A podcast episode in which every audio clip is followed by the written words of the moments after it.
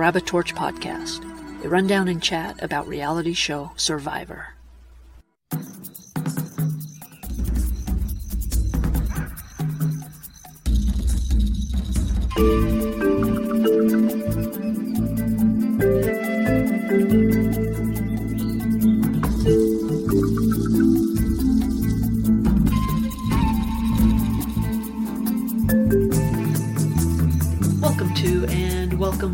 To Grab a Torch podcast. I appreciate you stopping by. I hope everyone's doing well. As always, we'll start out with the aftermath of last week's tribal council on night 16, where Chanel was voted out. After being left out of the Lydia vote, Chanel realized she wasn't playing well, needed to change her game, and I was looking forward to it. Unfortunately, it didn't happen. It seemed like she just put her head back in the sand and decided that scrambling to save herself could put a target on her back. And in the end, she was blindsided. It's unfortunate. I wished she'd gone around causing chaos and really blowing things up in order to find a place for herself, but alas, it was not meant to be, and I will miss her. Back at camp after the vote out, Romeo addresses the group with, I just want to say I have no hard feelings. This is a game. I'm glad I'm still here. Thank you for keeping me, and I still like all of you. Yikes! It was like running down a list of all the things his mother told him he has to say to a friend he was mean to or something. Romeo was sitting with Tori and Lindsay when Hai came over and asked Tori, Did you vote for me? Tori said no. Hai immediately says he believes her. He knows who voted for him. The way Hai went around camp with this, dare I say, diva energy was really quite interesting. I guess we've seen snippets of how sensitive he can be, but this was at another level, and I don't think anyone missed it. Now I get Romeo's reason for writing Hai's name down. Really smart. If you can't pull people out of the larger, more powerful group, then toss a bomb in their midst and see if some of them may come scrambling your way with a more open attitude. So maybe something comes from it, maybe not, but I like that Romeo keeps fighting. He lost his number one in Drea the moment the merge happened, which was rather surprising, to be honest. Sure, maybe he was paranoid, though I don't think that we saw much of that, but if that was the case, did Drea try very hard to work with him to calm him down and figure out how to deal with the pressure so that he could remain in the game? I can see where Rocksroy would be easier for Drea to play with. Rocksroy's willing to just kick back and tend to the fire and let Drea do her part, but who knows? I just feel for him. So, on to day 17, Rocksroy, Jonathan, Mike, and Hai are together. Hai is still hung up on receiving a vote, and when asked, he says Romeo is the next to go, that it's personal. Once Rocksroy is allowed to speak, he doesn't have a very good plan either, wanting a guy's alliance. Of course, it's straightforward and simple. Very much not this game. Jonathan and Mike both love the idea as well. Who is surprised? Keep it simple, enough talk, now let's just go do stuff. Three guys on the same page, not a bad start, but they should have had that conversation without Hai there. Rocksroy talks with Omar about this guy's alliance, like Omar is the same type of guy, and Omar does what Omar does, makes Rocksroy feel heard and a-okay. Rocksroy talks with Hai as well, and Hai likes it about as much as Omar does, and that means it's pretty much not happening, only the others don't have any idea about that. And then it's time for the immunity challenge. The players must balance on a triangle platform in the rough waters, but it's not that simple. And as it turns out, the balancing itself is not so simple. They will be divided into two teams of five. Someone on each team will win immunity. Both teams will go to tribal council separately. Both teams will vote someone out. Whoever lasts longest will win beef and veggie kebabs, and their team will go to tribal last, giving them an advantage knowing who was voted out at the council before theirs. Blue team is Drea, Jonathan, Tori, Lindsay, and Maryanne. Orange team is Mike, Rocksroy, Omar, Romeo, and Hai. The water was rough, there were heavy winds, and Maryanne fell off immediately, followed by Rocksroy, Omar, and then Mike, like dominoes. Drea touches and is out, then Tori falls, and in less than a minute there are only four players remaining. Romeo then touches, leaving Hai with immunity for the orange team. Lindsay and Jonathan are left for blue, then Lindsay falls off backwards, and then it's Hai who falls, leaving Jonathan with immunity for the blue team and with food for his group. Right after the challenge, Mike, interview style, thinks that the All Guys Alliance is sitting pretty. Romeo is out, easy peasy. Orange team goes to Taku camp, where Rocksroy says guys are more rigid in making a decision, so he's banking on that. I'm thinking Rocksroy shouldn't be thinking in generalities since he doesn't need to. He has specifics, as in Omar and Hai. And are these the guys with rigid thinking?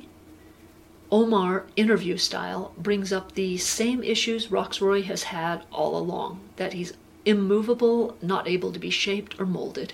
Go ask Tori, she'll tell you all about it.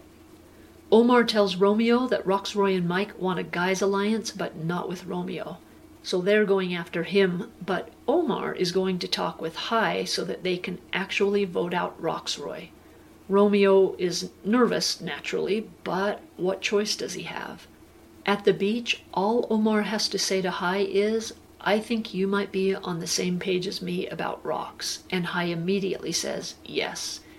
To clarify, Omar says he's becoming exceedingly difficult to work with. And that's exactly where Hai's head was at. Interview style, Hai says if he wanted to make an emotional vote, it would be Romeo. But if he wants to be strategical, it has to be Rocksroy. Nice to know that Hai can pull himself back from the edge. Hai has trust with Mike, though, so he has to talk with Mike about voting Rocksroy. Surprisingly enough, Mike has no trouble with it, except that they're going to lose trust with the group of guys. Jumping over to the feasting group, Jonathan has decided this is an opportunity for a big move. First, he has immunity. Second, he's there with Lindsay and Maryanne, giving them majority in the group of five. Third, he's the only guy there, and that has to play a role. And fourth, Omar isn't there. Basically, the parent is away and the big kid wants to play. Who cares if the situation doesn't even call for a big move? Without Omar, Jonathan becomes unspooled. Jonathan tells Maryanne they are going to get rid of an idol. Dot dot dot. Not hers. Dot dot dot. And Maryanne says, Drea's. I was thinking that in her usual excited way. Maryanne, though, does not have a great poker face, and it's easy to see she's annoyed with how Jonathan treats her. Also, can we just say, what a clumsy way to paint things? Not we're going after Drea, but instead we're going after an idol, when Maryanne herself has an idol. And then on top of it, Jonathan tells Maryanne that her name will be the decoy name. And when is that ever a good thing for anyone? And then it gets crazier because Jonathan presents it the same way to Drea. Not that they're going after Maryanne, which just that on its own is going to bring out Drea's spidey sense, but instead that they are going after an idol, Maryanne's idol, when Drea also has an idol, and not as closely bonded to Jonathan as Maryanne would be. Messy, messy, messy. We've watched Drea for weeks now, and Drea would be a thousand steps ahead of such a convoluted game plan. She doesn't say much, but this kind of simplicity is too basic for her to not see right through. Tori and Maryanne get together. Maryanne spills the beans, but she's not supposed to tell Tori, so I guess this is Maryanne's way of not being told what to do, but while still doing what she's told to do. Jonathan then goes to Lindsay about his big old plan, and she gives it a talk through which reveals that if Drea plays her idol, then it's Maryanne who is voted out. Lindsay goes on trying to explain a different plan, making Tori the one to get the Plan B votes, but Jonathan just won't relent, accusing Lindsay of not listening when it's the exact opposite. The more Lindsay tried to make him see clearer, the more entrenched he became, until finally Lindsay just backed off, which is one of the very few moves one has with someone acting so bullheaded. And then, just like that, it's night 17 and tribal council time. Orange team is up first, consisting of Mike, Rocksroy, Omar, Romeo, and Hai, with Hai having individual immunity. Jeff asked Rocksroy how fast the game was shifting for him, and Rocksroy said, Today we were more mellow. Jeff couldn't believe it, with just five players, but Rocksroy confirmed, saying not as much strategizing as one would think. There wasn't a whole lot of chit chat before the vote, and with only five votes to go, it was all over within a matter of seconds, and Rocksroy became the ninth player voted out. Rocksroy said, Way to go, guys. Rocksroy, like so many other players before him, was so gracious in his departure. That always stands out to me. It's incredible.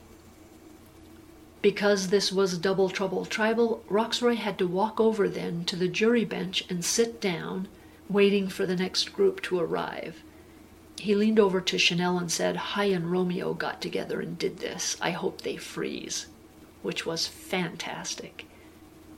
I'm assuming Rocksroy was just shell shocked because how he could think that Hai and Romeo, of all people, worked together on this blind side makes no sense. So the next group of five arrive, and when they saw Rocksroy on the jury, every single one of them was gobsmacked. Jonathan and Drea, especially, were both slack jawed and couldn't stop staring at him. Tori, Maryanne, and Lindsay were a little less so, which makes sense. Drea had basically dumped Romeo as soon as the big merge happened. Rocksroy was her loyal second, and she's just come from spending the day with four people she has no alliance with. And then she finds her number one out of the game. Damn. Her head was spinning, and that became very obvious later on. Then there's Jonathan and the new Guys Alliance, way more his style, and Rocksroy would have probably been the most buddy buddy with him. What a turn of events. Jeff asked Drea, Was that a surprising vote? Drea said, Yes, definitely for me. Jeff asked, So what does that tell you? Long Drea pause before she finally says, I don't know. One of my most favorite things about Drea, and I know this probably sounds crazy, but I absolutely love how long she takes sometimes when answering a question. And she did that a few more times. Jeff asked something about what do you have to do to adapt to a small group. Drea said you have to go back to the drawing board and see where you might fit in. And now that I look over there and see two people that I thought would not be over there so soon, it changes your mindset. Changes it to what? She doesn't know yet. I have no idea why Drea would say seeing two people that she thought wouldn't be there so soon when she was part of the vote last week that put Chanel on the jury. For Tori, this vote out was good because Rocksroy was in the majority. Now things are shaken up. It frees other players to reach out and maybe be willing to work with her, so she's not mad about it. And then I have to hand it to Maryanne because she actually spoke a little slower and she was making sense about good players thinking about steps ahead. And just because they're isolated in the groups of five doesn't mean they will always be so. So, what's the best vote moving forward? So then Jeff says to Drea, So the Rocksroy vote could influence this vote? Drea says, Definitely. And I was so proud because we had four black contestants in Survivor. And it always happens that the black contestants get booted out. Boom, boom, boom. And that's exactly what this is right now. So yeah, I'm pissed. Jeff asked, So do you think it's race related? Drea said, I think it's subconsciously a little bit of that, unfortunately, but I see I have to play the game harder now. I'm playing my idol tonight so I can stay in this game. I'm not going to let that happen to another one of us. It's a reset for me, this was a game changer. So the talk continued on for a little bit, but it's all a lot, and I don't think I want to dive into the weeds of it all. It is what it is. I'm sure there are as many interpretations as there are people. Drea and Maryanne both played their idols. Jonathan had his idol around his neck, leaving the vote between Tori and Lindsay. Not a lot of unknowns there. Jeff thought there was no reason to go through the formalities of actually voting, though Tori did want to play her shot in the dark, which she tried and failed. And so Tori is the 10th person voted out of Survivor Season 42. Tori's exit interview was good, gracious. She seems like a very funny, fun, entertaining person. I really wish her shot in the dark would have worked, honestly. Not that I wanted Lindsay out any more than anyone else, just I just wish it would have happened this episode. So, as for how the orange team voted, Rocksroy voted for Romeo, and Hai, Mike, Omar, and Romeo were the four votes that took Rocksroy out. Rocksroy's exit interview was good and nice and gracious, and that is that. Rocksroy cannot get away from Tori, and now that I love those two together, perfect. And on that note, I think I'd better get this episode wrapped up and on its way. I'll gather my thoughts and return with a part two to this episode in the next day or two. I'll try to sum things up and guess at what might go down next week. I'm terrible at it, but it's fun, so why not? Until then, keep your torches lit. I am rooting for you and take care.